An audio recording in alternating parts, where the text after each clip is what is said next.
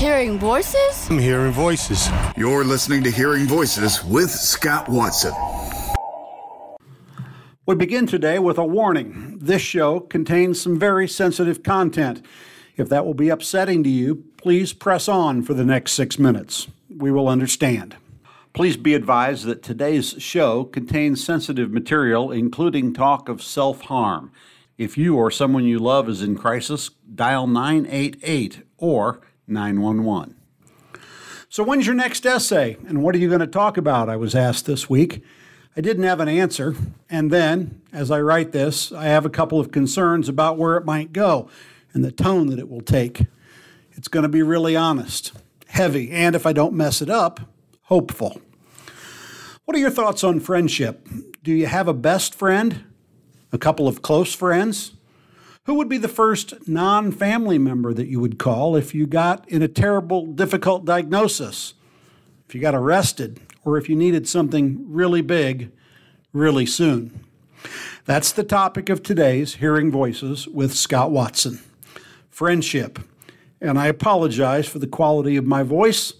If it's not better in a few days, I'll see a doctor.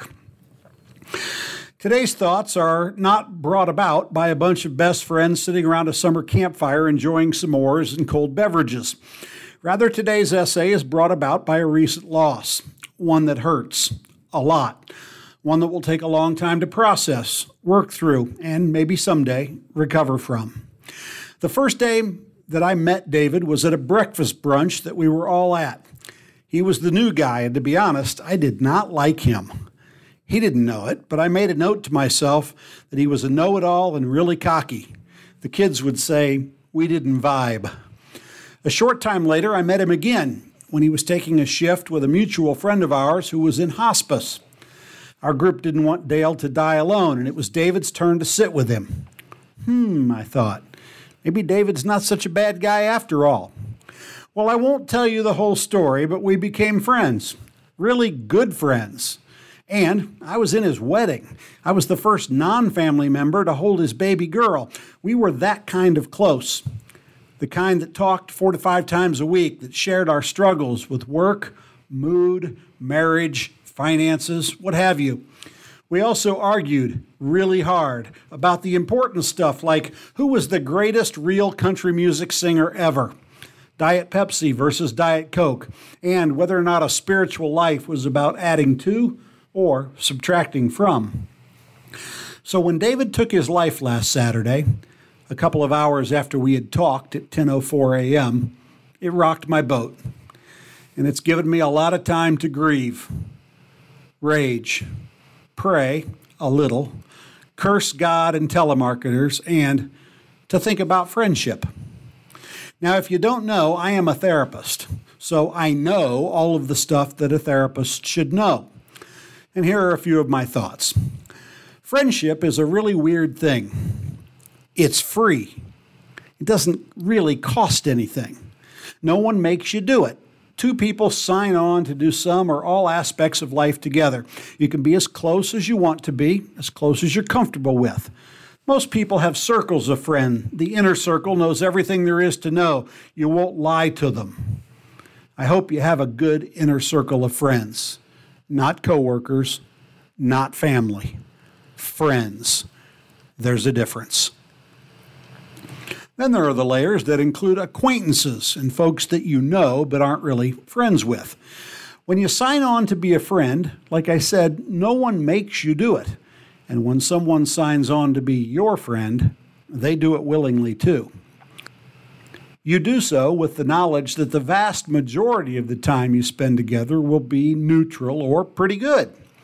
Friendship works like that. But with the inner circle, your best friends, you know that there's going to be some tough times too. It's expected, and in a weird way, you're okay with it. Hearing Voices with Scott Watson is available 24 hours a day at WHTC.com. I would love to hear from you. The email hearingvoicesradio at gmail.com, where you can hit me up on Twitter at the Scott J. Watson.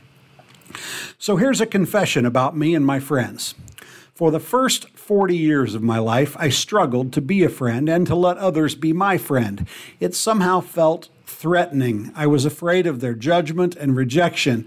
It was just easier to be a dad, neighbor, or kind of an anonymous voice behind a microphone and not give too much thought to others. I think we call that being really selfish. I've gotten better at friendship over the last 20 years, certainly far from perfect, and it's not always been comfortable, but I am better. The best news is that 15 years ago, I would have pleaded and argued that friendship was not worth the risk or the pain. No way, don't do it, it's scary. I think all that changed that afternoon with David and our buddy Dale in hospice. The past 14 months have been an awful slap in the face when it comes to hurting. My friend, mentor, and business partner died a year ago. One of my oldest and best friends lost his son to suicide, and I talked about that here in my essay titled I Loved Connor. And Saturday, David took his life, leaving behind a 10 year old son, an 8 year old daughter, and an ex wife with whom he was best friends, along with two elderly but wonderful parents. David also leaves behind a ton of friends who loved him.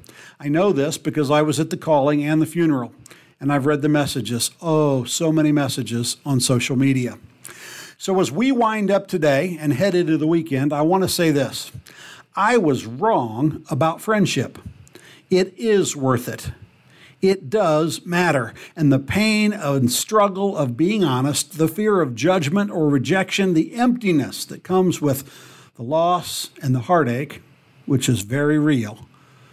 But friendship at the deepest and most important level is absolutely worth it. And finally, this it's never too late to be a good friend, no matter your past. I couldn't stand David the first time we met, but man, what I wouldn't give for one more breakfast with him today.